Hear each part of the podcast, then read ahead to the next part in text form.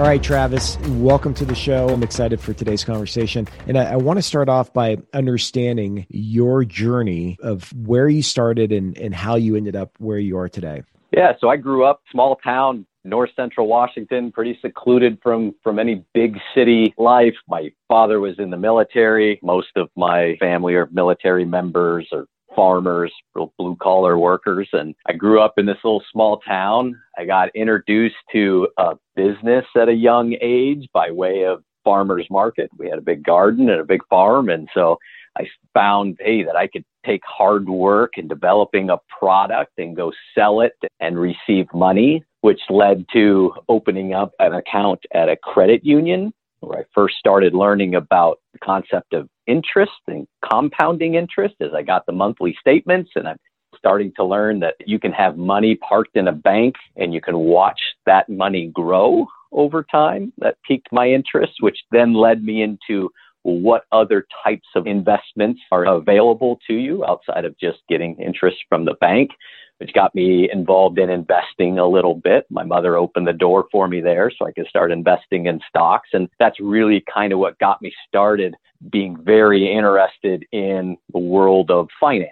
And so I mm-hmm. left my small town and wanted to kind of reinvent myself and challenge myself. I ended up going to school at Montana State University in Bozeman, Montana, and I was uh, extremely fortunate during my time there. We had a professor named Dr. Clark Maxim who really inspired me, as well as uh, I would assume most of our classmates, that you know, in the field of finance and what is available. And he pushed us you know, so much to get more out of us than we ever thought, you know, we could get out of ourselves. And it cemented this idea that I wanted to spend my career in a finance capacity. Little did I know I would end up spending the majority of my career in construction, which is where I've been for 99% of my career since I left college, spanning from construction companies at $2 million a year all the way up to construction companies at about $700 million a year. And, and so that's where I've in- spent the last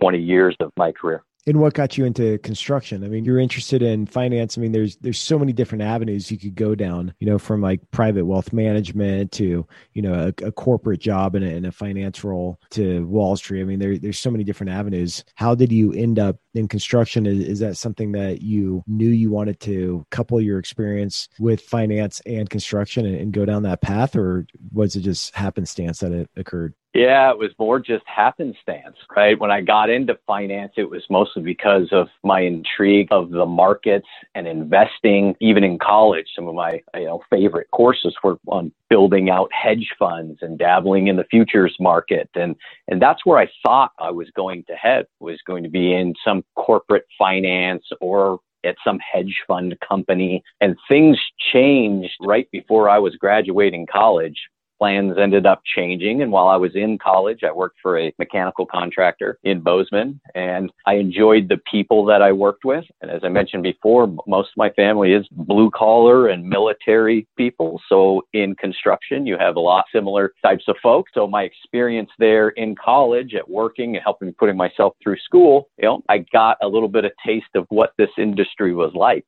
And so when plans changed right before I was graduating college, it was an easy route for me to say, well, hey, I enjoy construction. Let me see if this is something I think I can make a career out of. And as a college student sometimes does, makes an irrational decision. And I packed up a trailer and I drove to Vegas. Two days to get to Vegas and then picked up a job for another mechanical contractor down there. And the rest is history. I've spent the rest of my entire career in the construction industry. Now, when it comes to finance, I mean, tell me more about how you started out. Like, what was the the first job that you had, and was it more of a, a leadership type position, or were you more like a grinder behind the scenes doing the transactional processing and, and financial reporting? Yeah, much more of the grinder. Kind of like it was a two million dollar a year company and I was going to school at the same time, but I'd kind of taken on somewhat of a controller role for a, for a much smaller company. So I could dabble a little bit in payroll, course, in accounts payable and accounts receivable. So very accounting driven, uh, but then also started getting into utilizing my Excel skills at the time to start building out little estimating programs.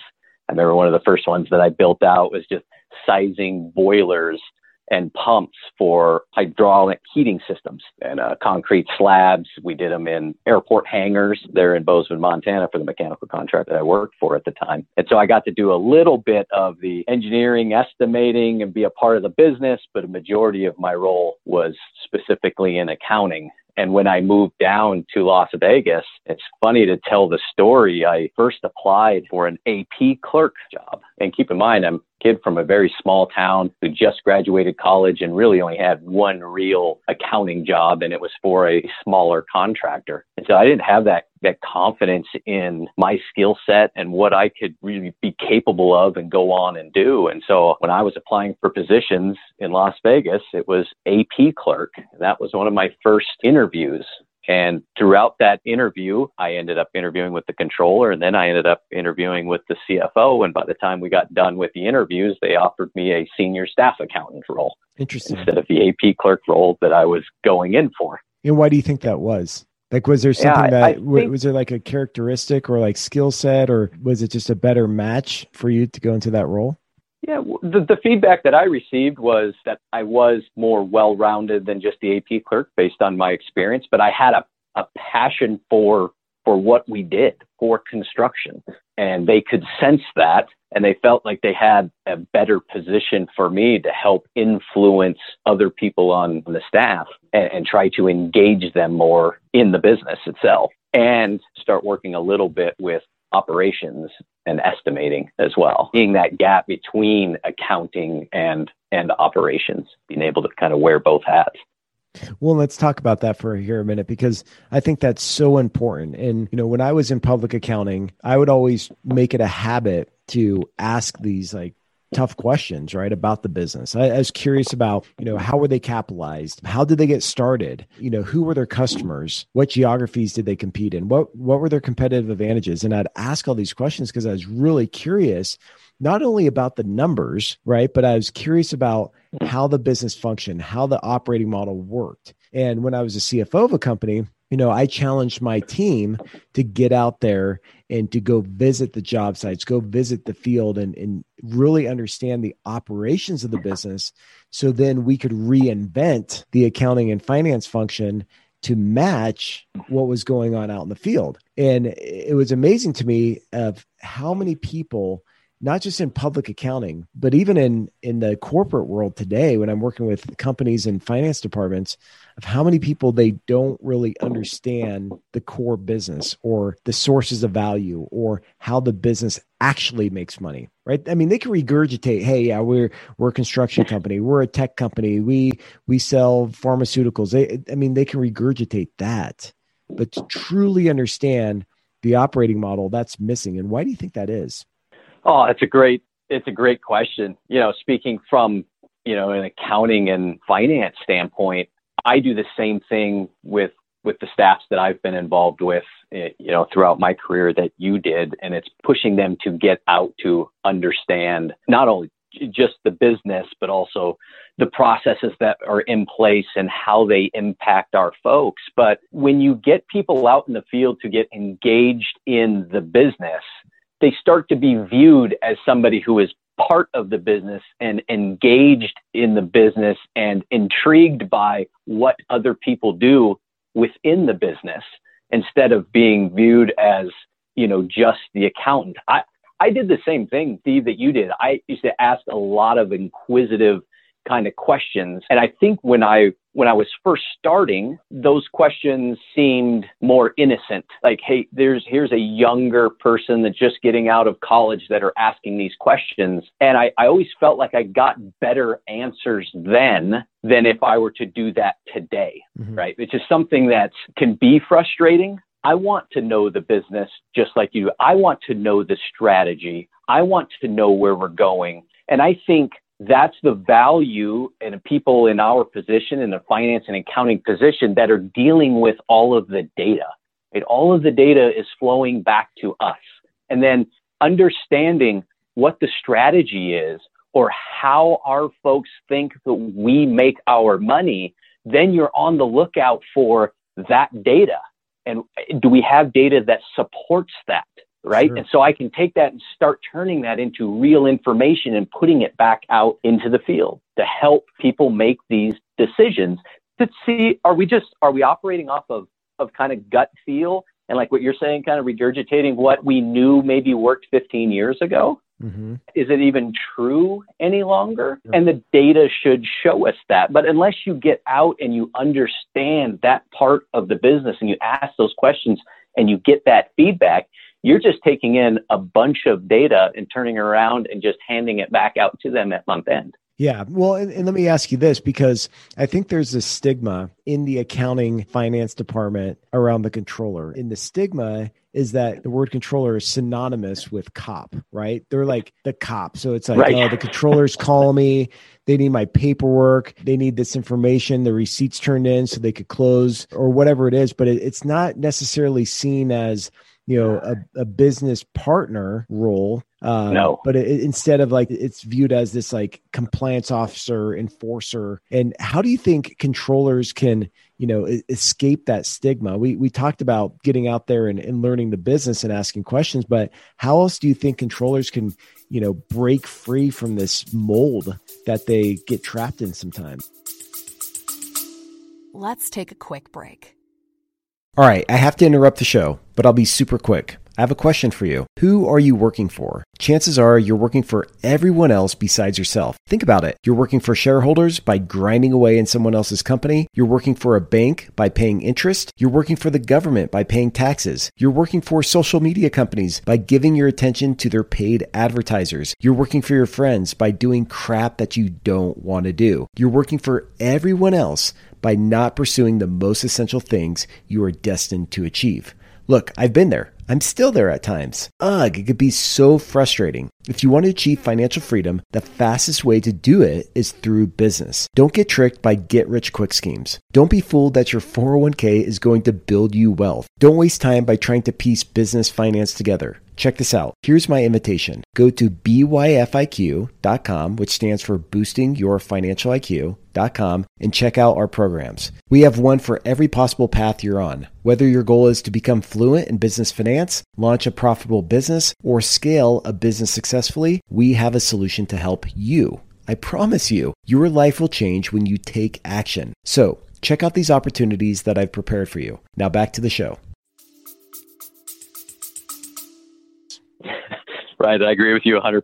I think that title is one of the worst that's out there, especially in the in the accounting world. But I think it really starts with Steve is this this interest in the business or where you work. Like I see so many times where you have people at a controller type level that aren't really interested in the business that they're in. They see their role as one where you're just taking in this data that's coming in. It doesn't really matter where it comes from, why you're getting it, what kind of business you are. It's all the same. It's just a bunch of data coming from a bunch of different areas and business units and departments. And we just gather it all and hand it right back out. And I would just tell you if you're not interested and you're not engaged in the business, the where you're working, like that's not a good fit. Mm-hmm. And so when you get a business degree, and that's what when I talk to college kids or even high school kids are going into college and I pitch these business degrees,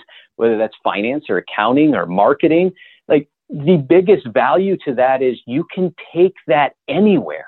It sure. spreads across every industry, whether you want to work for an architect or interior designer because you kind of like to do design at home and you're interested in that, or it's you really like pets and animals and you want to get in with some big veterinary clinic, or you want to get into a logistics company because you're just amazed at how Amazon can have all of these different warehouses and have things dropped off at any house across the globe in two days. Sure. Right. And so you can take an accounting degree, a finance degree, and you can go find what are you interested in and you try to get down that path. But I think what you see is accountants that just say, I'll take whatever job is available at whatever company and just as long as it's good enough, you know, I'm fine with it. You know, and that's on that's on us sure. to make sure that we're properly aligned with those businesses because then that interest is there then you'll ask those questions, right? You'll take the initiative to try to make this business as successful and get more involved and engaged in what's happening.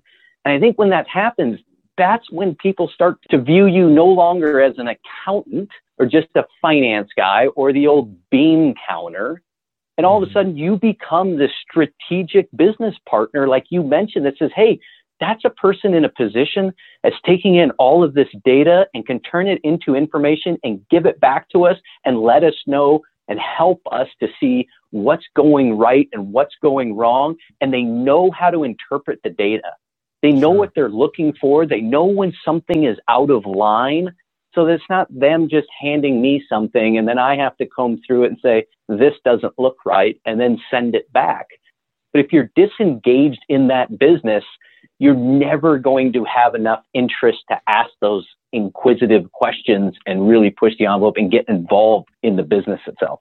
Yeah, no, that that's a really good point and great advice there. Well, let me let me tell you something that used to annoy me and I know annoys other business leaders. And it's it's this idea behind accuracy, vision versus like timeliness, right? And getting this stuff out in real time. And mm. and what I mean by that is whether it's a company that I've worked in or whether it's a company that I advise. You know, I've seen some organizations and they have like these chart of accounts and these general ledgers, and they're tracking like the smallest things, right? They're tracking like ice or they're tracking, you know, snacks on the general ledger. And, you know, or I've worked with companies where they can't close the books because they're waiting on a journal entry and the amount is is so immaterial. And it's like, you know, to me, right. my philosophy is I would rather get financials that are 95% correct and I get them in a timely manner then financials that are 100% correct, if there is such a thing, you know, right. six weeks after the month close. So, what are your thoughts on that? And, and how can finance professionals balance that? Because, I mean, you don't want to be doing sloppy work and saying, oh, here's roughly our revenue. Obviously, there's, there's rules around that. But what are your thoughts on balancing the two?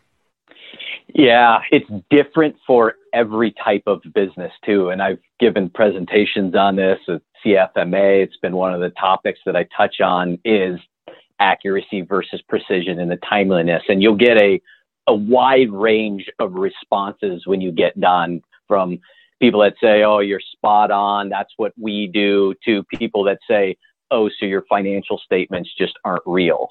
They're not right. good because you're not dotting the I's and crossing all of those T's. And when I tell people, especially in, in, in our industry, in construction industry, our financials are, are primarily built by, by the work in progress schedule, which are built by hundreds and hundreds of guesses, right? Mm-hmm. So you kind of touched on it a minute ago. Are your financials ever correct? Like it's the best guess with the best information that you have available at that time.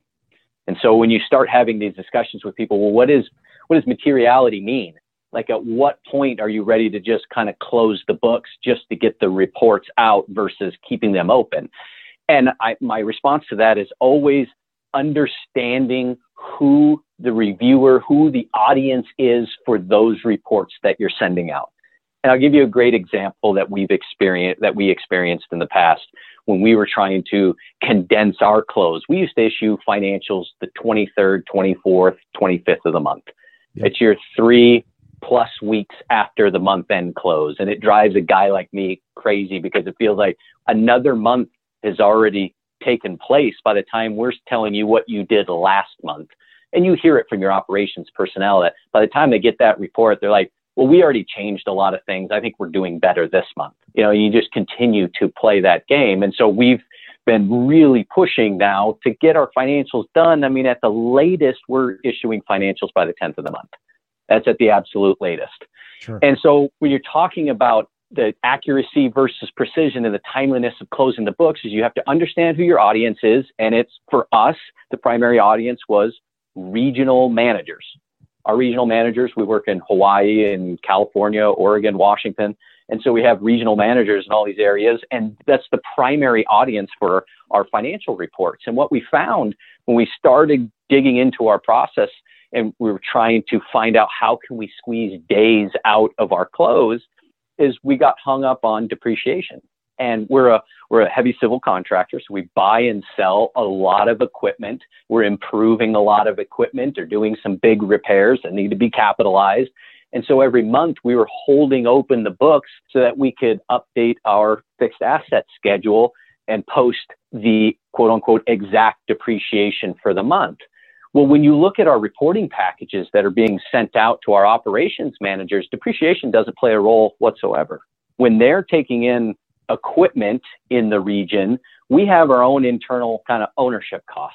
And if you're going to take a D8 dozer, it's going to cost you X amount of dollars a month just mm-hmm. to have it. So depreciation didn't even factor in to the financial reports that we were sending out to all of our operations managers. But on the back end, it's delaying getting those reports out to the operations managers because we're waiting on depreciation. Right? So that was one of those areas where you're like, wait a minute, who is the audience? Does this impact the audience, whether this depreciation is exact or not? And you quickly find out, well, no, it doesn't. Okay, then I don't need to hold the books open longer to get the depreciation done. Sure. Right. And what we do is we look back and we're like, on average, our depreciation doesn't change all that much from month to month. So if we reconciled last month, this month, let's just post last month's depreciation as this month's depreciation expense, and then we'll true that up the following month. You know, so you really need to be looking at the audience and who's receiving that information and then ask yourself the question is what I'm working on that's delaying the production of these reports, is it going to be material to the end user? And that's yeah. the easiest way to help make that decision on should I be doing this and is there value in doing it versus not. But what you see a lot of times is just the nature of accountants. It's I have to get this right. Mm-hmm. And that's what you have to get away from is it's not necessarily that it's wrong. You're just getting information, you know, timely and it's accurate to the decision makers in this business. That's the value of accounting and finance personnel are, or one of the primary components of value for a finance and accounting person inside, especially a, a construction operation. Like I want to get that information to the people who make the decisions. Yeah, and I, I mean, I, I, really like that example of depreciation and how that can hold up the financials. And and you're right, it's understanding who the audience is of the financials because a different audience may require more precision. A different audience they may require very fast data that's you know 80% accurate because they need to make really really quick decisions and they can't wait 10 days after the close and I, I, think it's interesting because also understanding like what's the purpose of the financials and if we just step back here and, and you look at the income statement for example you say what's the purpose of the income statement i mean the income statement in my mind really says hey, this measures our company's ability to turn a profit, right? And if you look mm-hmm. at the, the financial drivers that you can understand, you know, by reading a financial statement, you have price. Okay. So are there pricing opportunities? Uh, can we gain a price premium? Can we move our price up or move it down to drive the bottom line? Uh, what about volume? Can we grow revenue? Can we get out there and sell? How about our margins? Can we improve our cost of goods sold? Can we, you know, make our labor more efficient, maximize our return on labor, or can we negotiate better material prices or whatever that is? And then you have G&A, hmm. right? And when you look at those four drivers, that's the point of the financial statement is to get it in the hands of the people that are making the day-to-day decisions that are impacting these drivers. And I think when we forget about that, right? And we get lost hmm. in creating financial statements that are according to GAAP, which I think they should be, right? I'm not, I'm not saying they shouldn't, but it's right. like, oh, it's got to follow right. this and it's got to be to the penny. And I can't book this entry if it's, you know, $5 off, it's going to be wrong and my work is garbage. And in the meantime, the people don't have the tools to go out there and understand whether or not the financial drivers that they're pulling are actually moving the needle. Yeah, and that is the driver you know, the quicker you can get that information to those guys and they can make those decisions, you now have a sense from an accounting and finance standpoint that I'm adding to the bottom line. Right? And that's the other side of accounting and finance that you get viewed upon as this you're just an expense, you're an overhead expense, it's just cash out. Well, this is a great way to feel engaged in that business and know that the data that you took in and turned it into an information and kind of told the story and got it to your operations personnel allowed them to make a decision sooner than maybe they otherwise would have, which saved the company X amount of dollars, or maybe made the company X amount more dollars. And some of that can be just contributed back to you and your ability to take all that data in and get it back out there quicker so that they can make those decisions sooner. Sure. And that that's what should get you excited about you know financial statements because you do get to be that kind of that gatekeeper of all the data coming in, right? It all comes to you, and then you get to put it all together and bam, get it back out there. And th- that's the exciting part about what we do and how we can feel engaged in the business and not just be the controller and data has to come in I have to dot the I's, cross the T's, and then we'll just hand out reports later telling you, well, this is how you guys did. Yeah. It's, yeah. just two completely different kind of mindsets from an accounting and finance standpoint that you're either going to be excited and engaged in that business. And one of the ways is making sure that you understand what's important and what's not in what you're reporting and who you're giving it to, or you're taking the route of just being an accountant. Yep. Well, and I'll give you a perfect example and, quantify this here. There's a company I was working with a few years back, and they had 150 employees that would come in, operation employees. They'd come in every morning to the office and they would go to the yard. And some people were loading up the, the trucks and the equipment and they're getting ready for the day. And what we realized really quickly, you know, through these financials and these financial conversations is that they were wasting at least one labor hour per day you know with this morning routine. There's a giant bottleneck in the yard. You know some people are standing around. You have a, a five person crew. One person's loading up the truck or inside the office getting paperwork for the day. The rest of the crew is just standing there and they're wasting you know on average 150 labor hours per day. Well you put an average wage with you know labor burden on top of that and they quickly realize that they're losing about four grand a day right? Well you take that four grand a day times 250 work days and that's about a million bucks right and so it's a million dollars. I mean, that was a, a, a, small company, right? 150 employees. But those are the types of things where, you know, in the accounting role or the controller role or CFO role, you could get so bogged down by the numbers that you forget about the story and the drivers. And here, accounting, uh, you know, departments are out there they're so focused on trying to justify their salary and their value to the company by creating precise financial statements, but they're missing the million dollars going out the door every single day because the people who can make the decisions aren't getting the data. They're not getting it in a visual format where they say, wow, we're losing a million bucks. Okay, we're going to change. And in this company, they realized that and they said, look, for now on, the crew leaders are going to get to the office early, an hour early they're going to get all their paperwork turned in they're going to get all their scheduling stuff they're going to have their their meetings their kickoff meetings with with senior leadership and then everybody else is going to show up when all the trucks are loaded they're started they're at the gate they're ready to go and the company saved about a million bucks right so that that's just Bingo. one way to illustrate this very point yeah and you know you don't know that just staying in the office that's where you go out and you start seeing these things. You start asking the questions. Then you start coming back and trying to find the data, you know, that's out there that will help support a key decision that you think could be made. And sometimes this just takes initiative. Yeah. You know, from a finance or accounting personnel, it's not asking you know, hey, would you like to have this information or what do you think about this? It's being able to get out there, ask the questions. You're talking to the folks that are doing the work, that are hands on, and you start getting that feedback. And then you go back and start seeing, hey, is there something we can build here that I can prove and put back in front of somebody else to say, hey, here's some data. This is from us. Nobody asked for this. I've been out in the field and I've been talking to people. This is what I think yep. that could happen? And is this something that interests you? Again, going back to being engaged in the business, you're not going to do that if you don't necessarily care about the business itself, how the business makes money, and you just view your role as just a job. Like you say, trying to justify your job all the time. No, I, I agree completely. And, you know, the reason why I love strategy and finance, and we've talked about this before, I believe that strategy is not about making predictions. I've never sold prediction strategy to companies. And what I mean by that is I'm not a person who goes out to organizations, neither is my team, where we go out there and we say, look, here's market data. This is what the futurists are saying about the next five years. Let's craft a strategy to position your firm based on these predictions because if you're out there trying to sell prediction strategy, you're trying to predict the future and create these strategies to give you a leg up. You know, something like COVID happens and your strategy is just Ooh. complete garbage, right? So these black swan events right. exist out there.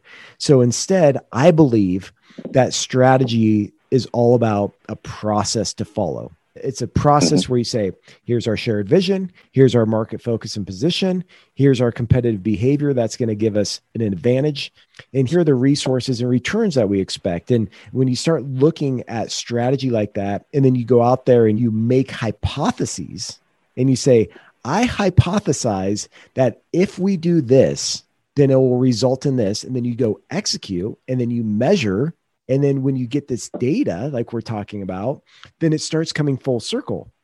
So that's what I believe strategy right. is about is process to follow. You hypothesize, you go out there and test your hypotheses, and then you may realize, like, you know, going back to my example, you may hypothesize and say, look, let's just have the crew leaders meet at the office and then everybody else will meet well, that may sound like a good idea and it may ink out on paper as a million dollar savings, but then you actually do it and you realize you're losing, you know, efficiencies in other ways. And then you got to modify and adjust. But without having that data in real time, having people who are interested in the business, engaged, understanding the, the model, how the company makes money, where the sources of value comes from, then you have this disconnect between strategy and finance. Uh, yeah, you're spot on. And I, I think one other component to that is making sure that you stick to your strategy even amongst things like COVID or blips in the radar. I feel like a lot of companies that are out there, maybe they don't even have a well defined strategy, but they think they're going in a certain direction and these are our key customers and these are the types of projects we want to go after. And as soon as something interrupts kind of a normal year, we kind of just throw things out the window and all of a sudden now we're doing projects we would have never done before. And he's like why are we getting away from that strategy so quickly based on something that's outside of our control that's kind of disrupting our business. Now, if it's something that you think is going to be for the foreseeable future for the next three, four, five years, yeah, you may need to revisit, you know, the, the strategy and make some tweaks. But I think you see that a lot where people do not have a well-defined strategy. They kind of say that they do, they really don't. And then when something disrupts that business, the strategy is completely out the window and now we're just going after any and everything. And I think that that is very detrimental to the team. I know it's detrimental to, you know, finance uh, personnel. Like I love understanding what is our strategy and how are we going to go measure that and prove that our strategy is delivering the results that we intended, that we get behind. Like I always want to measure that and then try to figure out is there another way to continue to tweak to get better or prove that our strategy isn't all what we thought it was going to be and maybe it needs to be revisited sure but without okay. a strategy you just have people all of a sudden you're just relegated to and kind of taking the data and saying i'm not sure exactly what to measure except for just here's how profitable we are and we're just handing it back with no real roadmap on why are we going to be successful and what's going to differentiate ourselves from everybody else and what are our targets? What are we trying to accomplish and I agree. And I, and I think like with measuring, I, I, think a lot of companies, they just have a ton of metrics and, and some companies will, they'll Google and they'll say, you know, what are the top 10 metrics or the top 20 metrics? And, you know, you'll look at these dashboards and they have everything from, you know, day sales outstanding to current ratios and, and things like that. And, and not that those metrics are bad, right? But to your point, like the strategy, like you're measuring your strategy. So your strategy, Travis, is different from my strategy. So our measures mm-hmm. are going to be different because we're pursuing different things. Right. So I think like it goes back to that whole conversation of like really understanding the business. What are we really good at?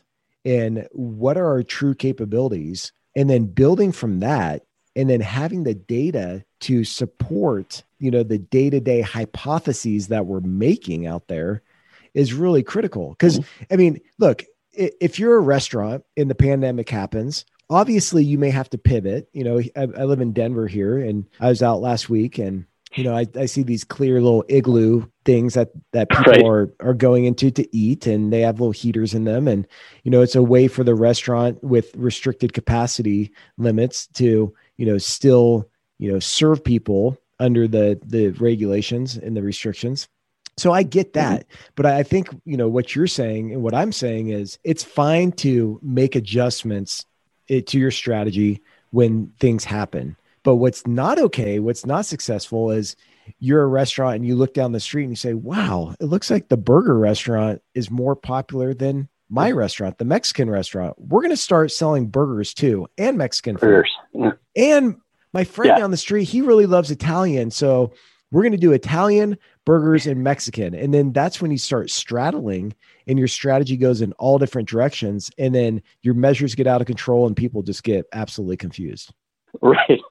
yep. we're really good at doing tacos, and now all of a sudden we're we're doing uh, chicken parm. Yep, uh, exactly. Ju- just to drive drive revenue, right?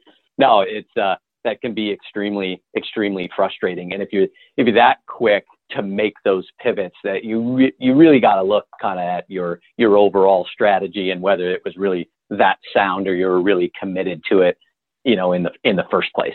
Yep, exactly. And I, I, think that's where, you know, for the listeners, that's where I get so passionate about strategy and finance, like marrying together. I think there's too many strategies out there that are just a bunch of garbage. I mean, it's just marketing garbage thrown down on a piece of paper. There's mission, vision, values. They have some, you know, objectives or whatever. And it, it's it's just a bunch of garbage. And strategy, you know, oftentimes I probably frustrate leaders because whether I'm speaking at a conference or whether I'm working with the client or whether I'm writing, people say, When is strategy done? When are we going to be done with this, Steve? And I say, Strategy is never done.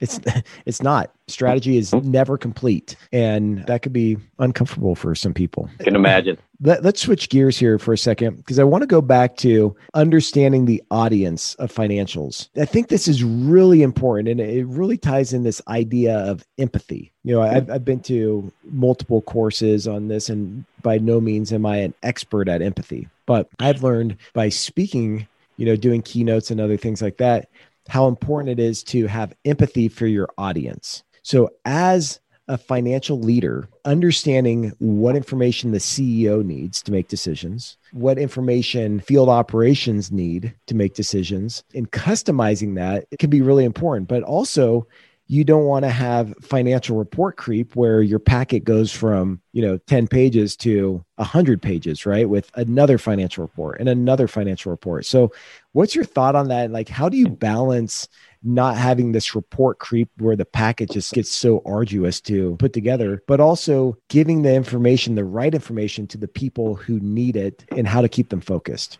Yeah, it can be a it can be a real challenge because you don't know who, who's in control of what information is important.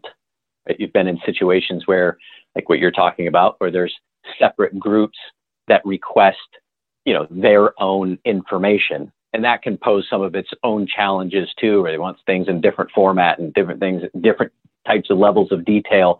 So now you're kicking out financial statements, but you're kicking them out in a variety of different ways. And at some point, that can be hard to manage. But I think what becomes more difficult is when you have maybe a single voice. And a lot of times that comes from a finance and an accounting department saying, this is what you should be looking at right? And you just keep adding to these packets all the time because you're saying all of this stuff is important. And at one point or another, it is important. But you start building these packets that end up being 60 and 80 pages. It can guarantee you that the person who's receiving those packets is probably looking at a handful of those pages. Mm-hmm. You know, so are you are you achieving the objective? Right? You think that hey, this is information that you should need, one, where are you getting that? Why do you think that's so important where the person who is ultimately responsible for making those decisions maybe doesn't think that's important? And that's not to even determine who's right or wrong, but you need to be sitting down with that person to understand where they're coming from and, and broach some of these topics. Like, what about equipment costs, for instance, and this type of equipment cost and mechanics you know, cost per hour of equipment being utilized? Like, do you think that would be valuable to help you manage the number of mechanics that you have on staff versus the number of, you know, pieces of equipment that you have out operating? Like, and you try to find out what is important for people. But I, have I've been in many situations where you have just someone in the finance and accounting world that's saying, hey, this is what the package should be. And then they just kind of keep adding to it every time there's a new request. And now you just get these massive packets that are going out to people that they're not really looking at those packets. I would say, you know, stripping down some of those packets, getting the information out hopefully a little bit sooner, but having follow up one on one yep. with people to discuss the smaller packet and say, what are your thoughts on this? What are your thoughts on that? What, what do you wish you could see every month that you're not currently getting? And that can be valuable to me or not valuable to me. But at the end of the day, we have people in positions making decisions on behalf of the company. I need to know what they think they need to have to make their decisions. And hopefully we can have some discussions on those topics too. If they ask for one piece, I think it's important for finance and accounting personnel to think beyond that one piece of data and say, ooh, if you want to look at that, you probably want to also bring in XYZ. Exactly. Right. So they get the full picture.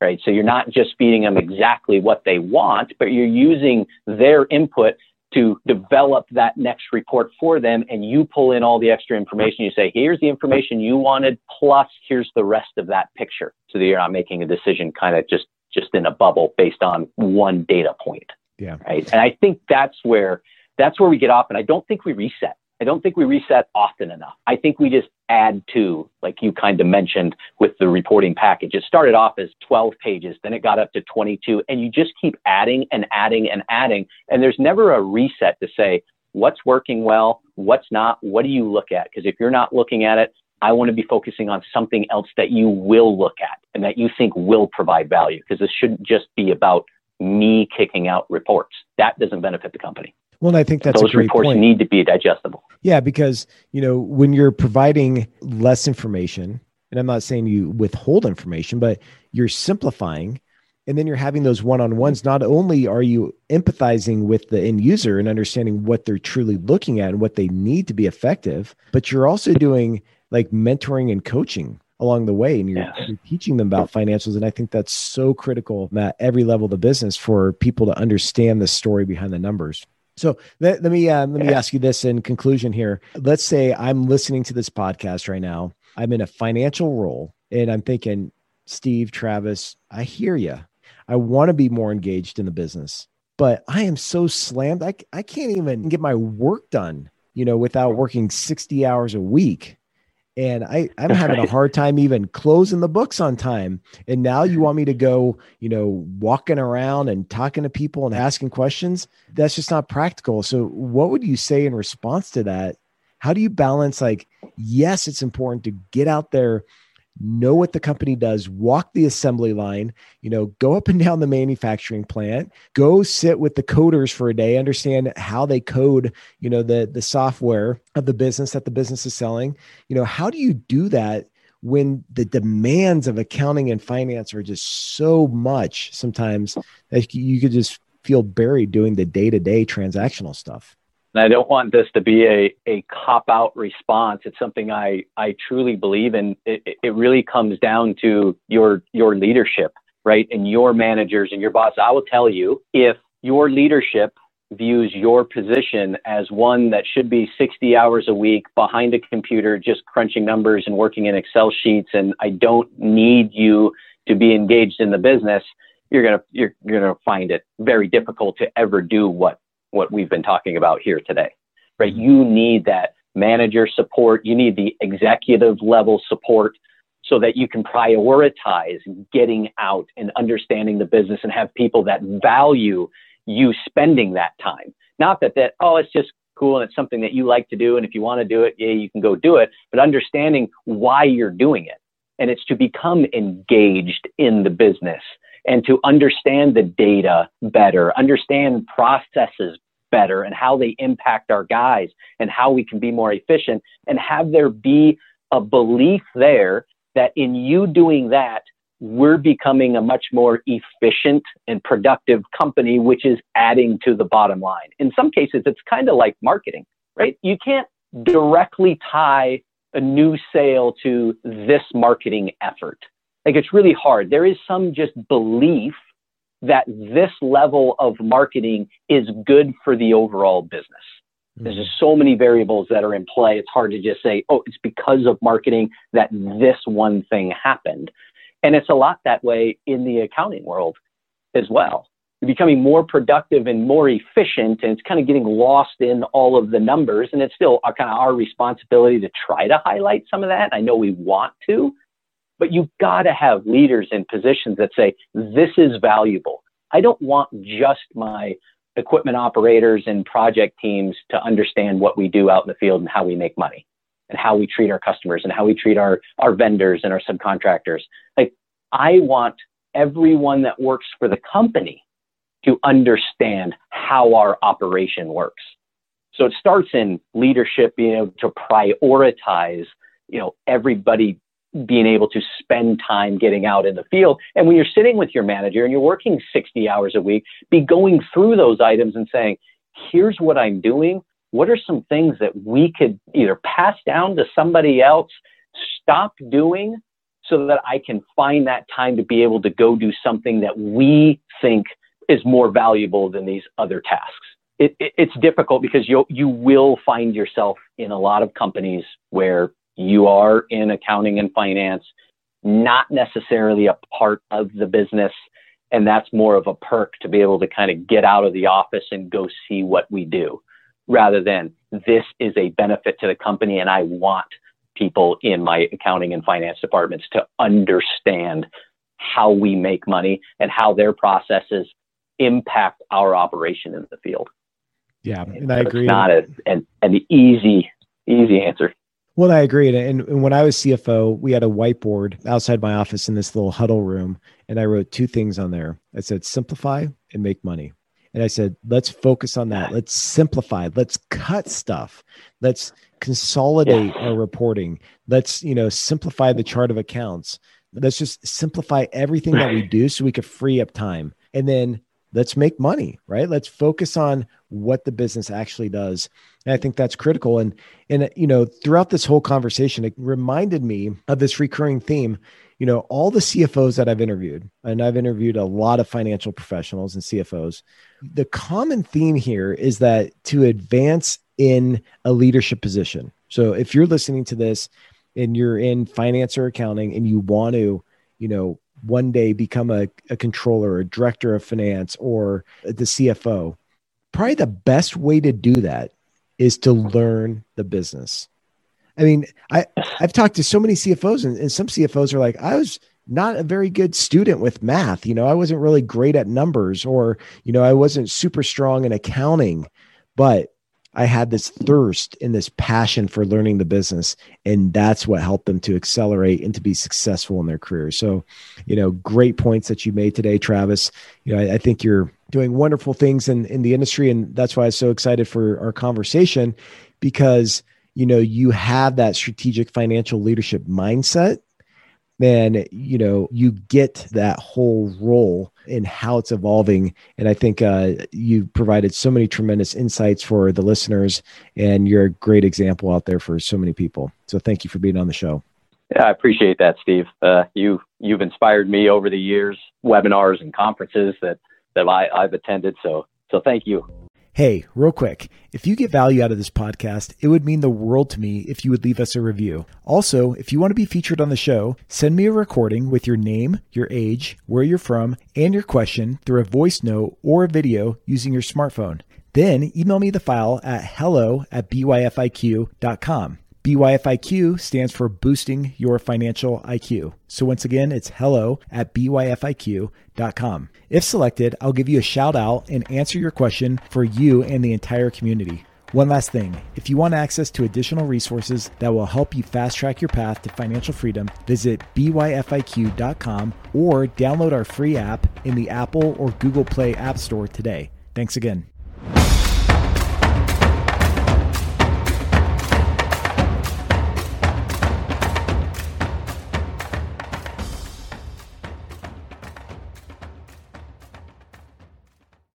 Hey, real quick, if you get value out of this podcast, it would mean the world to me if you would leave us a review. Also, if you want to be featured on the show, send me a recording with your name, your age, where you're from, and your question through a voice note or a video using your smartphone. Then email me the file at hello at byfiq.com. BYFIQ stands for boosting your financial IQ. So once again, it's hello at byfiq.com. If selected, I'll give you a shout out and answer your question for you and the entire community. One last thing if you want access to additional resources that will help you fast track your path to financial freedom, visit byfiq.com or download our free app in the Apple or Google Play App Store today. Thanks again.